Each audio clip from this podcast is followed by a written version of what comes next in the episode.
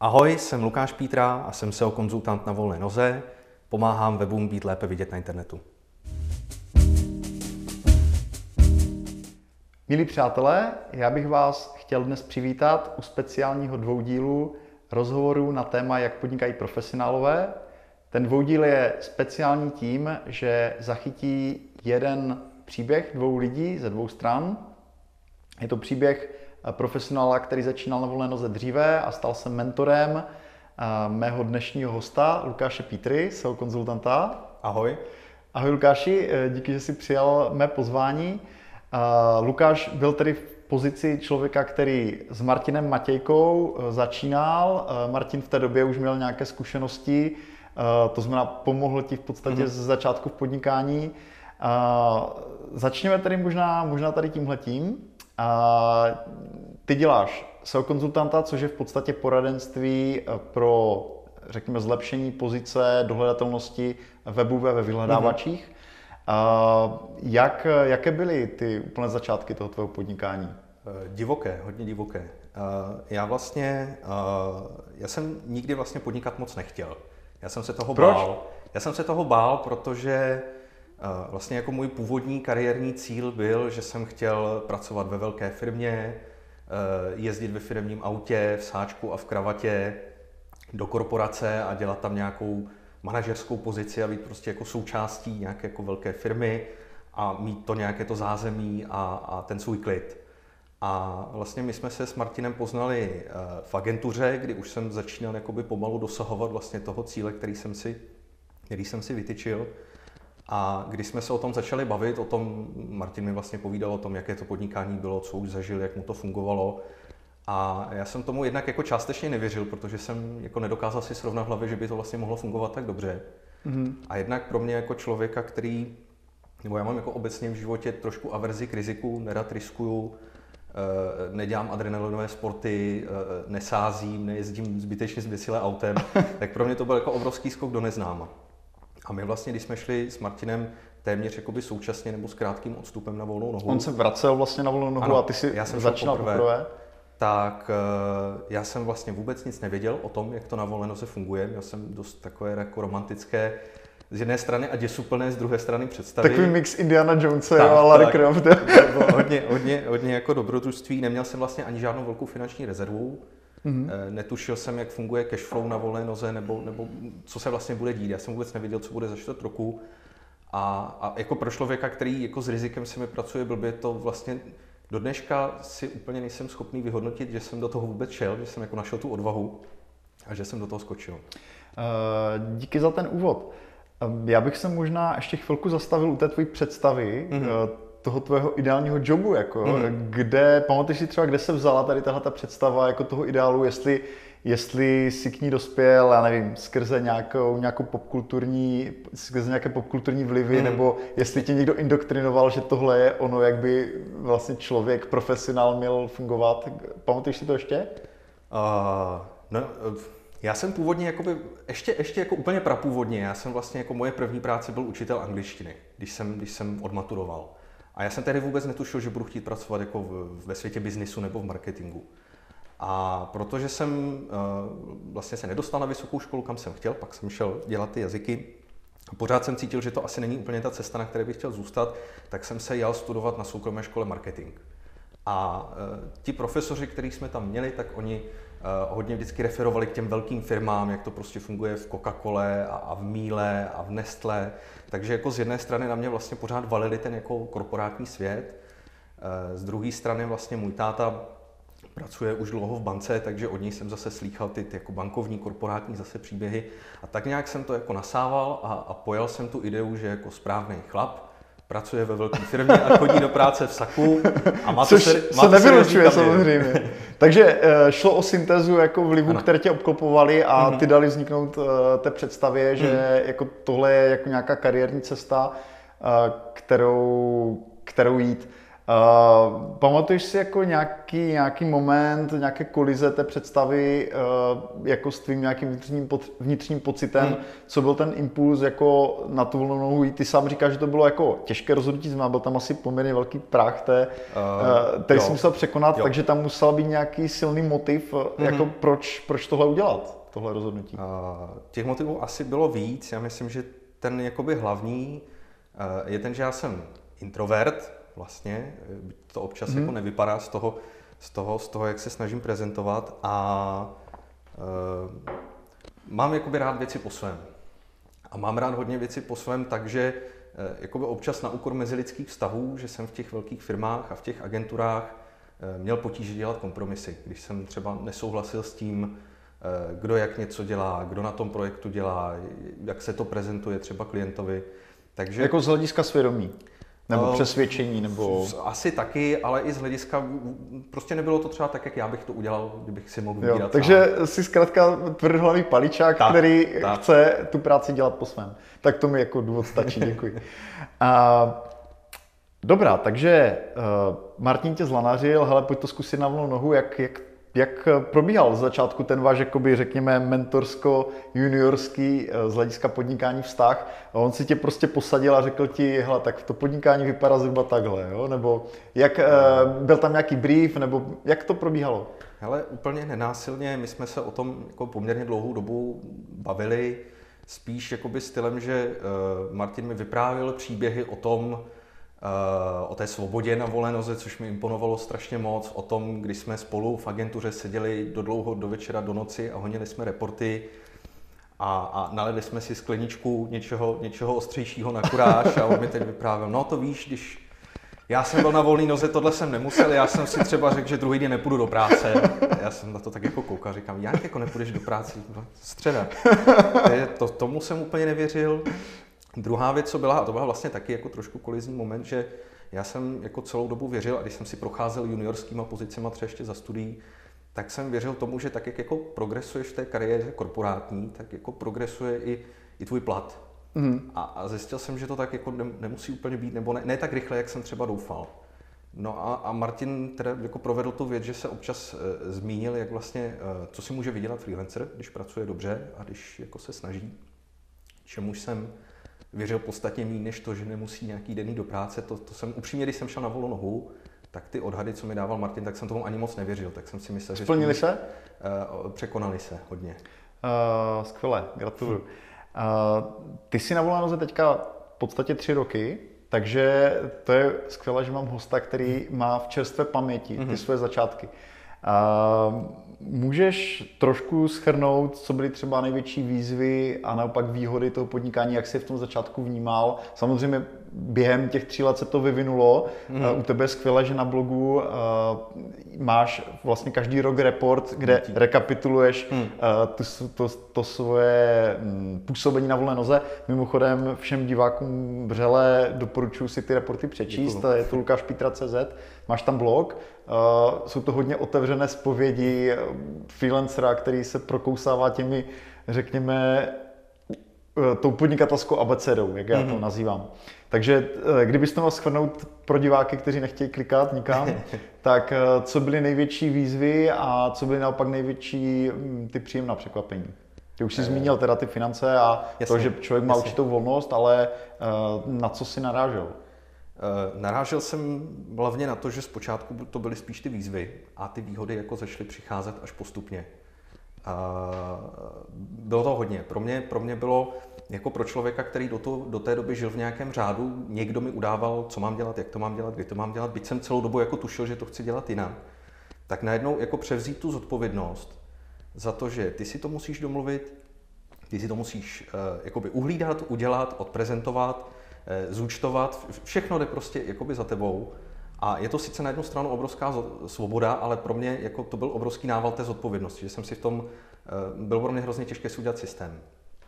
Uh, systém a tím že, tím, že jsem introvert, tak pro mě bylo i hodně obtížné se naučit jako správně komunikovat uh, k odborné veřejnosti, k partnerům, se kterými jsem třeba spolu řešil nějaké zakázky, k těm klientům zejména. Zkrátka byly tam, eh, byly tam eh, dovednosti, které si do té doby vůbec nemusel ovládat, protože je dělal tak. v rámci té firmy někdo za tebe, tak.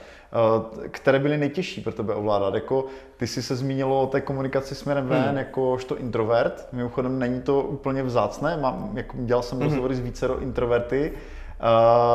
Co pro tebe na tom bylo nejtěžší, nebo co byla nej, největší výzva v tomhle směru?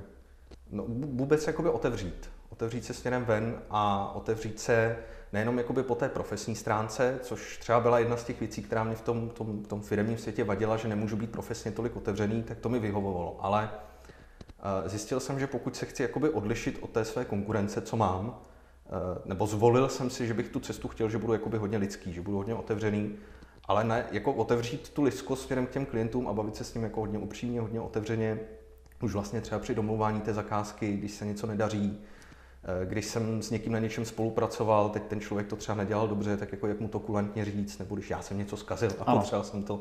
Jo, takže to, tohle pro mě bylo hodně těžké a, a najít jakoby možná i trošku tu míru mezi tím, kdy už jako toho otevřeně trošku, trošku moc. Mm-hmm. Uh, když eh, pominu to, že teda Martin ti asi hodně pomohl z začátku, mm-hmm. že ti pomohl vychytat takové ty největší chyby, které, mm-hmm. které bych se možná, by se možná dopustil, tak co byly další věci, které ti nejvíc pomohly v tom rozjezdu, jestli si ještě vzpomeneš? Uh, no, no vzpomenu. uh, jednoznačně to, že uh, zpočátku mi přihrál pár zakázek. Když to řeknu otevřeně, když jsem odcházel vlastně z toho, z toho agenturního nebo, nebo firmního světa, tak já jsem neměl pořádně udělaný web, neměl jsem rozjetý žádný osobní brand a když bych na tu volnou nohu odešel a jako nedělal aktivní obchod, tak, tak bych nejspíš jako úplně moc obchodu neudělal. Jo, čili Martin mi zpočátku hodně dopomohl k tomu, že, že jsem začal dělat nějaké zakázky, dělali jsme třeba nějaké společně a, a to mi jako dodalo, když jsem viděl, že, že jsem teda něco opravdu udělal a opravdu vyfakturoval, tak mi to dodalo tu víru, že to jakoby bude fungovat a že, že hlady neumí. Vedl tě trošku za ručičku tou zakázkou? Uh, to ne, to ne. Takže jako vůbec po, ti do toho nemluvil? Po, po odborné stránce ne, tam jo. jsme jako byli vždycky naladěni na stejnou notu, ale, ale vedl mě spíš jako za ručičku v tom, jak to domluvit, uh, jak to jakoby prezentovat. Kde necuknout. Jak, si, jak si nastavit třeba cenu hmm, ze začátku. Jasně. Jo, protože vlastně cenou, kterou mi Martin na začátku, já jsem začínal na tisíc koruně uh, za hodinu a mně to přišlo jako úplně neuvěřitelné peníze, kterými nemůže nikdo zaplatit Byť jsem byl přesvědčený o tom, že ta práce, kterou dělám, je dobrá. A, a Martin mi pořád jako mi přemlouval, ne, nesmíš tu cenu dávat moc nízko z různých důvodů. A, a, Měl pravdu. Tak, fungovalo to. A, u konzultantů je to, řekněme, sazba běžná mm-hmm. uh, u takových těch zkušenějších. A, nějaké další věci, co ti ještě pomohly, jestli si vzpomeneš?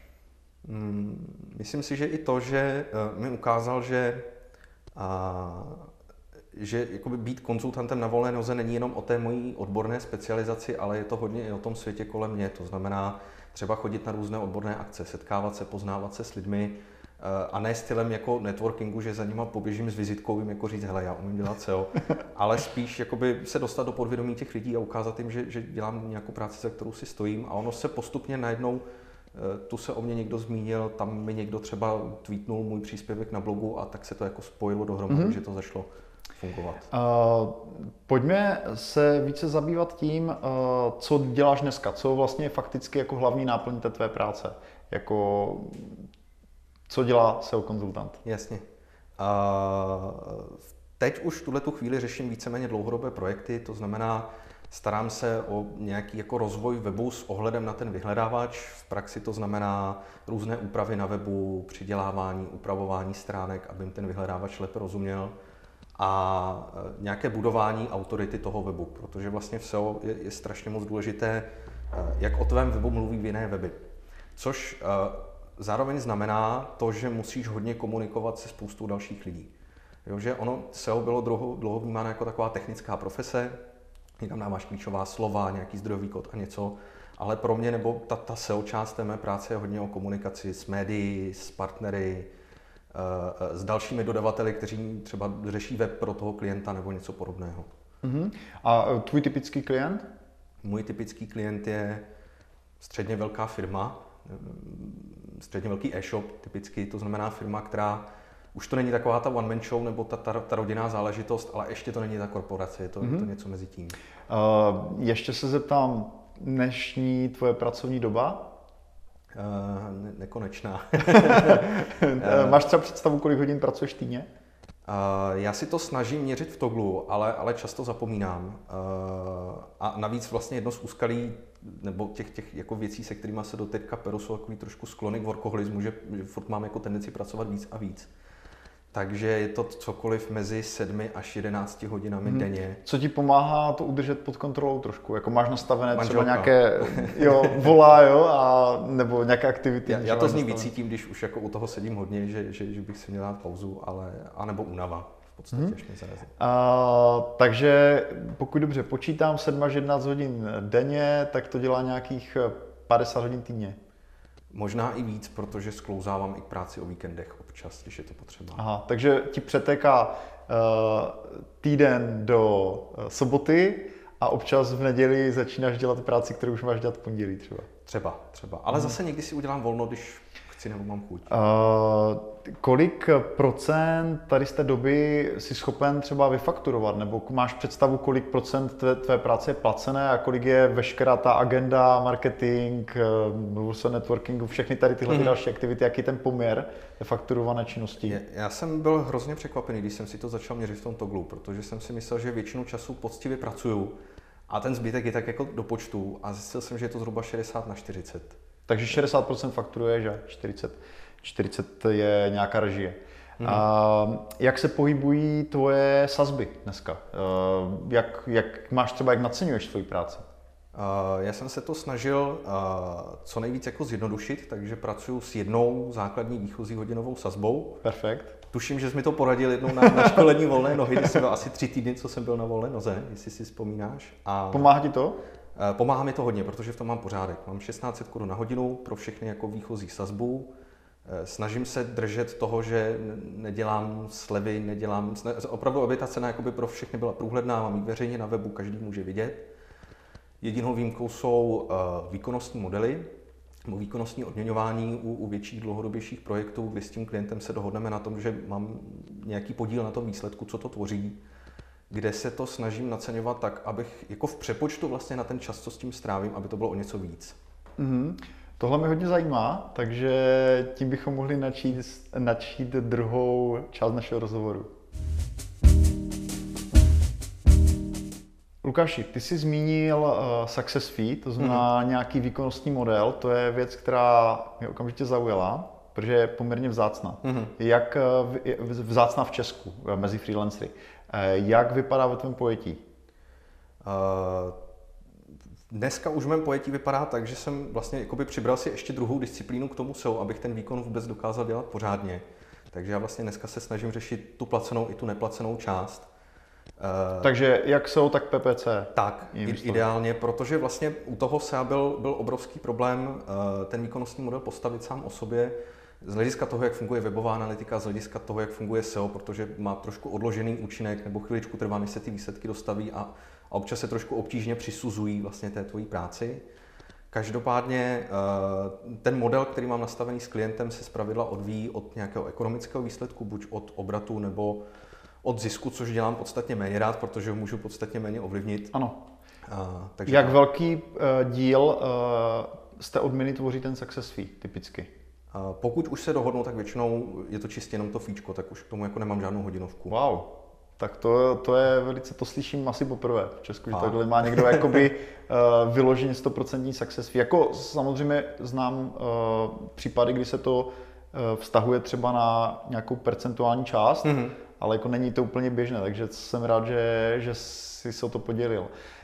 Když pracuješ v rámci toho hodnocení, je to hmm. založeno čistě na tvrdých metrikách, ta odměna, nebo je tam nějaký, řekněme, pocitové hodnocení, že část toho success fee je založena na tom, jak ten člověk, jak ten klient byl spokojen s celkovým průběhem té zakázky, jestli se mu líbila komunikace, jestli se mu líbily reporty jo, a tak dál.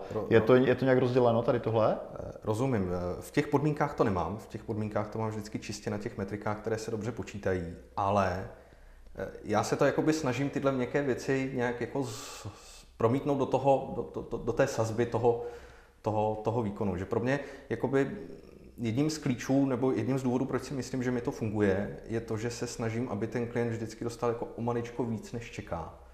Takže já eh, se jakoby snažím, aby on sice dostal ty tvrdá data, mm. ale zároveň pořád mám na paměti tu spokojenost a všechny ty věci okolo, že dotvářejí to, že eh, ty data, které dostane, uvidí třeba ještě v trošku lepším světle. Než Takže spoleháš na to over delivery, že, určitě, že všechny určitě. ostatní aspekty budou zkrátka v pořádku. Uh, takže hodinovka, případně success fee, uh, prodáváš někdy třeba větší počet hodin jako dopředu nebo navíc dáváš třeba nějakou množstevní slevu, když si ten klient u tebe objedná 100 hodin? Ne, ne, no, jako opravdu se snažím slevy, slevy v žádných podobách nedávat a zatím se mi to vlastně daří, nebo na, až na pár výjimek, co jsem jako historicky měl. Spíš mám jakoby s klientem domluvený nějaký objem práce nebo s několika klienty eh, jako dlouhodobý objem práce, ne paušál, jako že bychom si řekli každý hodin 10 měsíc, ale máme dané nějaké rozmezí od do. A, jo, a nějaký kontrolní limit, řekněme, tak, aby, aby se tak. ten rozpočet nevymkl, nevymkl nějaký mantinelům. Mm-hmm. My jsme se dotkli teda toho, že říkáš slevy v žádném případě ne, a tím se dostáváme k tématu, řekněme, tvých názorů na podnikání. Aha. Ty máš e, vlastně v rámci těch reportů, které jsme zmínili, tak a v rámci článků, které máš na blogu, tak se celkem kategoricky e, vyjadřuješ k různým tématům, jako hmm. jsou provize, slevy, placená první schůzka, Jasně. A, což já považuji za velmi dobré, že vlastně otevíráš tu diskuzi a může se každý konfrontovat s tím tím pohledem. Hmm. Samozřejmě je to i oborově hodně specifické, to si myslím, že je třeba případ těch provizí, které jsou hmm. v některých zase jiných segmentech trhu jsou celkem běžné a jako tvoří legitimní součást toho obchodního procesu, ale uh, když už jsme u těch slev, uh, tak uh, myslíš si, že pro člověka, který uh, začíná vlastně, je v tom tvém oboru a ten klient ho tlačí uh, do určitých jako slev, jak, jaký by měl být třeba, jaký je třeba tvůj argument, uh, proč slevu nedávat, jako když už, protože předpokládám, že hodně klientů to prostě zkusí. Uh, zkusí. Je to celkem logické, je to prostě součástí toho vyjednávání, jo. takže uh, ty uh, nejenže nedáváš slevy, ale uh, odmítáš vlastně chodit aspoň pokud jsem dobře pochopil ten článek, i na schůzky, pokud uh, už tam probíhá nějaká konzultace toho problému. Takže jak je vedena třeba tady tahle ta tvoje argumentace? S tou schůzkou se to pak trošku vyvinulo, to, to když budeš chtít, tak potom ještě dořeknu. Klidně, klidně to řekni teď. Jo. Uh, já jsem vlastně to v jednu, dlouho jsem chodil na všechny takové ty úvodní schůzky zadarmo.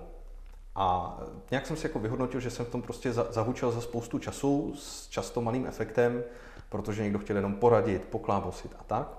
Takže jsem potom spadl do opačného extrému a řekl jsem prostě, když se se mnou bude chtít někdo sejít, tak to nebude nezávazné povídání, ale já si to připravím, už tam půjdu jako s nějakým odborným názorem, s něčím, co mu opravdu něco dá, ale chci si to nechat zaplatit ten čas, co jsem s tím strávil. A fungovalo to lépe než ta verze zdarma, alespoň mě, protože přestali se mi ozývat vlastně ty typy poptávek, které jsem jakoby nechtěl řešit, nebo které jsem asi podvědomě chtěl odfiltrovat. Na druhou stranu je pravda, že jsem dostal i nějakou zpětnou vazbu od jakoby skutečných klientů, kteří třeba se mnou chtěli pracovat, nebo jsem se to pak dozvěděl od klientů mm-hmm. z oboru, že jim to přišlo takové jako nevyvážené nebo neúplně partnerské z mojí strany. Čili dneska... To... Že, to, že to zkrátka bylo součást toho procesu, tak. Eh, jak ty jsi zrál jako freelancer a byla to, byla to určitá fáze. Takže dneska se spíše snažíš jako eh, eliminovat ty zbytečné schůzky a jít tak. na ty, které jsou důležité, tak. i třeba předem. Když, když se chce jít chci, tak, eh, tak nic neplatí ten klient a pokud mám pocit, pokud si nejsem jistý jeho úmysly, tak jsem zjistil, že úplně bohatě stačí třeba si účtovat jednu hodinu. Prostě jakákoliv minimální částka mi stačí Jasně. jako, jako filtr. Uh, s tím souvisí ještě jedna moje další otázka. Ty děláš věc eh, nebo činnost, která je vysoce odborná, dá se říct i technická, je tam, mm-hmm. jak jsi říkal, je tam v podstatě vysoký podíl PR, jako v tom, mm-hmm. co děláš. Máš pocit, že když jdeš na schůzku, která se týká jednání o budoucí zakázce, ty tam jdeš v podstatě nabušený vědomostma, know-how, ten klient třeba neví vůbec nic, nebo téměř nic, jakoby má o tom velice všeobecné povědomí. Máš Jasně. pocit, že když odhalíš příliš mnoho toho know-how na té, na té úvodní schůzce, že to potom eh, zhoršuje tu tvoji pozici ve vyjednávání o ceně té zakázky, nebo uh, je to věc, kterou v zásadě si nehlídáš a mluvíš naprosto otevřeně? Mluvím hodně otevřeně. To know-how, já si totiž myslím, že, že, že v tom mém oboru to know-how, ono vlastně není nějak zvlášť tajný. K tomu know-how dostat se k tomu, jak by se to asi mělo dělat, není těžký. Těžký je to potom udělat správně. Jo, čili v know-how jsem hodně otevřený, hodně napřímo říkám, co budu dělat, jak dlouho to bude trvat, jaká to má úskalí, co to představuje pro klienta. to, toho, toho se ano, nebojím. Takže spíše je to tedy tak, že ten to, ten tvůj hlavní přínos je v těch kontaktech, kterými disponuješ, vlastně těmi, v těch procedurách, vlastně v tom procesním zpracování té zakázky a ne v tom, co tomu klientovi řekneš. Uh, ano. Výborně, děkuji. Uh, tvoje publikační činnost, uh, ty uh, se sám občas jakoby situuješ do role člověka, který uh, začal docela brzo uh, takzvaně hejtovat uh, mm. nekalé praktiky ve svém oboru. A v podstatě se často vyjadřoval k agenturním praktikám, mm. které, se kterými asi nesouhlasil. A co tě přimělo s relativně malou praxí v podstatě tuhle tu práci dělat. Jo? Často tohle to dělají e, spíše takový zkušenější matadoři v tom oboru, kteří Jasně. už nemohou mlčet, jak se říká, a e, ty se do toho pustil v podstatě hnedka. Takže co ti to přineslo, jak třeba vidíš tuhle tu roli Jasně. dneska? Uh, ono, jakoby, já jsem to se udělal ještě předtím, než jsem šel na tu volnou nohu, takže já jsem právě jako trošku cítil, cítil, že už jako vlastně jsem v té pozici se k něčemu vyjádřit a ty moje zkušenosti z agentur a z agenturního světa byly hodně čerství a na té volné noze jsem jakoby viděl ještě víc, když jsem třeba po někom něco přebíral. A ono to bylo asi součást toho, že já jsem na začátku hrozně řešil, jak se vymezit, jak jako se odlišit od, od ostatních. A věděl jsem, že se nemůžu odlišit od freelanců, kteří jsou jako dlouho na té volné noze tím, že jenom budu řeknu, že jsem na volné noze, takže mě napadlo, že by bylo dobré se vymezit proti agenturám, které jsem do dneška přesvědčený, že často nefungují dobře. A začal jsem tak jako zlehka a věcně a myslím si, že spíš jako postupem času někdy nikdo jako neklepl přes prsty a přece jenom na té volné noze získat jako uh, otevřený a konstruktivní feedback je docela těžké, protože si sám, nebo já, my jsme teda byli ve dvou, tak, eh, tak jsem prostě sklouznul do toho, že jsem jako eh, kritizoval až moc možná, jo? nebo téměř určitě až moc, což jsem poznal z toho, že se mi ta kritika začala časem vracet. Eh, jednak v tom, že ve chvíli, jako kdy kritizuješ spoustu lidí, byť třeba jakoby oprávněně a, a za spoustu z té kritiky si dneška stojí, tak oni začnou víc sledovat tebe a ty děláš chyby úplně stejně jako oni. Takže se ti to, tohle se ti může velmi snadno vrátit to je jedna věc. A druhá věc je, že, a to se vlastně do dneška jakoby složitě učím, že, že konflikt jako v biznisu je málo kdy dobře, že, že, že prostě vyvolává to konflikty a byť je to kritika oprávněná, tak často je nevyžádaná, nebo stejně se nedostane k těm správným uším, je to takový Snažím, mm. snažím se já, to... já třeba jsem měl třeba i pocit trošku mm-hmm. z, z tady těchto těch eh, tvých uh, jako řekněme, výpadů proti některým praktikám, i pocit, že jsou trošku jako jednostrané, jo? že jsou zaměřené proti jako věcem, které jsou evidentně špatně, ale že to není ani tak snaha třeba jakoby oponovat třeba kolegům, jako, mm-hmm. jo? což uh, si myslím, že je jako legitimní jako uh, diskuze v oboru, že prostě mm. nesouhlasíš třeba s názorem, že to bylo spíše jakoby o to, opravdu o tom jako vymezit se, jako, jo? Mm. A, ale na druhou stranu, přes všechny ty nevýhody, které, uh, které si zmínil, tak dneska sedíš tady, já s tebou udělám rozhovor, si velice zajímavý profesionál, který se nebojí říkat věci na rovinu, Děkuju. takže z nějaké, nějakým způsobem to rozhodně zafungovalo. Já bych to zase tak úplně bych to nedegradoval, určitě, určitě. ale chápu jako, že po určité době, jako tady tahle ta role vlastně toho oborového hejtra, jak ty jsi to někde formuloval, takže to zkrátka člověka unaví. Takže Chce to uh, kde jsi dnes vlastně tady v tomhletom, v tomhletom směru? Uh, občas mi to ujede, ale, ale snažím se to Ve už... tweetu, Třeba. Ne, snažím se to už jako, uh, aby to nebyla ta hlavní, ne, ne, neměla by to být ta hlavní složka komunikace uh, ven, jako ta pozice toho kritika. Myslím si, že opravdu jsem ještě třeba ani nedozrál do té pozice. Spíš se snažím, jako když občas vidím něco, kde fakt už jako to ve mně řve, tak nějak jako kulantnější trošku, jako, jako s kořením, jako občas, opatrně. Hmm mírou. Tím se dostávám ještě v závěru k obecnému stavu toho tvého oboru. Mm-hmm. V podstatě eh, SEO je obor, jak to já vnímám z vnějšku jako externí pozorovatel, tak mi přijde, že to je obor, ve kterém jakoby panuje poměrně velká animozita. Jsou tam klany jako určité názorové, které hmm. proti sobě hmm. hodně výjíždějí právě tou, tou kritikou. A čím si myslíš, že to je dáno? Že zrovna váš obor eh, vedle těch řady dalších jako IT oborů vlastně se takhle nějakým způsobem rozpoltil, eh, že jsou tam lidé, kteří dělají opravdu jako takový to black hat SEO, hmm. můžou hmm. i poškozovat docela výrazně klienty. Proč, proč myslíš, že to postihlo zrovna váš obor a v jakém stavu vlastně tvůj obor je dneska?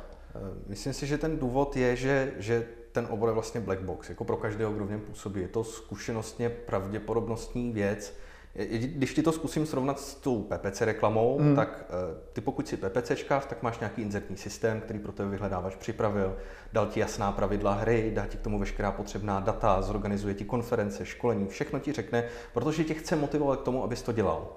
A SEO je přesný opak. Vyhledávač ti k tomu jako nic moc neřekne, spíš mlží, všichni mají nějaké názory a zkušenosti, ke kterým došli, ale jakoby není, není to nic exaktního, nebo mm-hmm. není, mhm. to, není to obor, kde by byla nějaká jako objektivní pravda, jak se něco dělá. Takže každý má nějaký styl a, a ty styly jsou v některých směrech různé a prostě na sebe jakoby narážejí. A zároveň to ale e, znamená to, že pak když je to nepřehledné pro nás, jako pro lidi, kteří to děláme, tak klienti už jsou úplně v pytli, protože ty se v tom nevyznají Jasně, vůbec. spousta protichudných informací, tak, signálů a tak, tak. dál.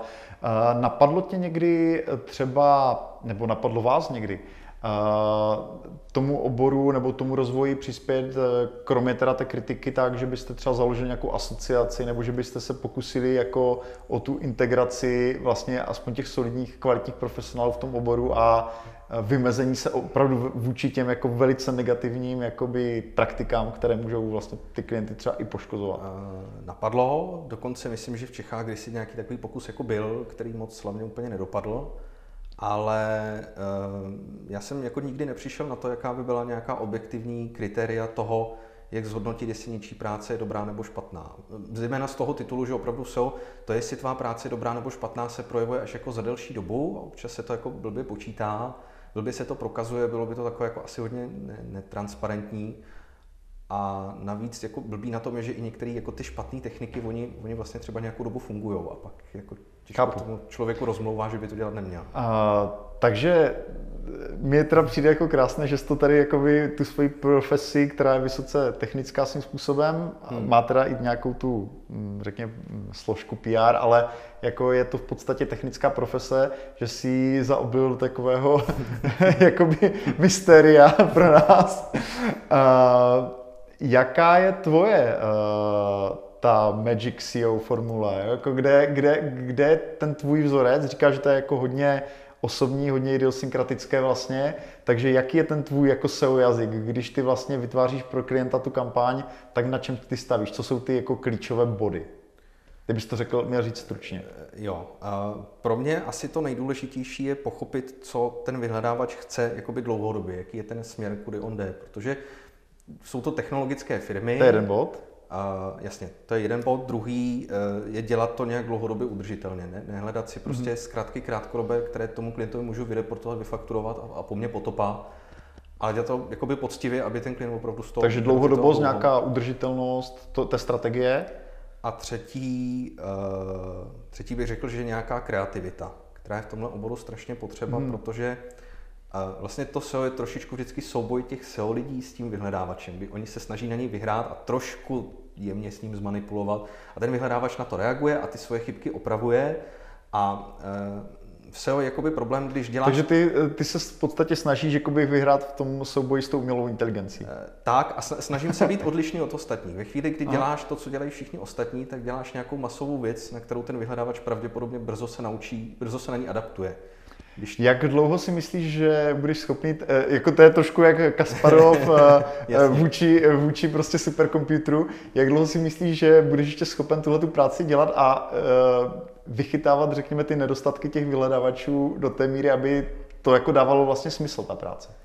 Máš takový výhled? To, to, to je dobrá otázka. Uh, je to náročný... než, ten, než ten vyhlavač bude zkrátka tak chytrý, že už nebude smysl jako... Uh... Já myslím si, že ještě jako pár let jo. Uh, je to čím dál tím těžší. Jako vyhledávače stále více se přiklání k té placené části toho svého vyhledávání a ta neplacená se třeba až za stolik nerozvíjí rychle. Mm. Těžko říct. Já si třeba sám sebe nedokážu jako svého konzultanta představit za 10 let. Já. Aha, výborně. To mi, to mi úplně stačí, děkuji. A poslední myšlenka na závěr. Kdybys měl někomu, kdo se dívá na tohleto video, je třeba na škole, uvažuje, mm-hmm. že by šel dělat do tohohle oboru, který je obrovsky konkurenční, dravý, mm-hmm. a kdybys měl dát jednu radu, jak být úspěšný v tom, co děláš ty, co je taková ta hlavní věc? Uh, dělat to poctivě a být hodně pracovitý. Moc děkuji. Děkuji, děkuji. za rozhovor.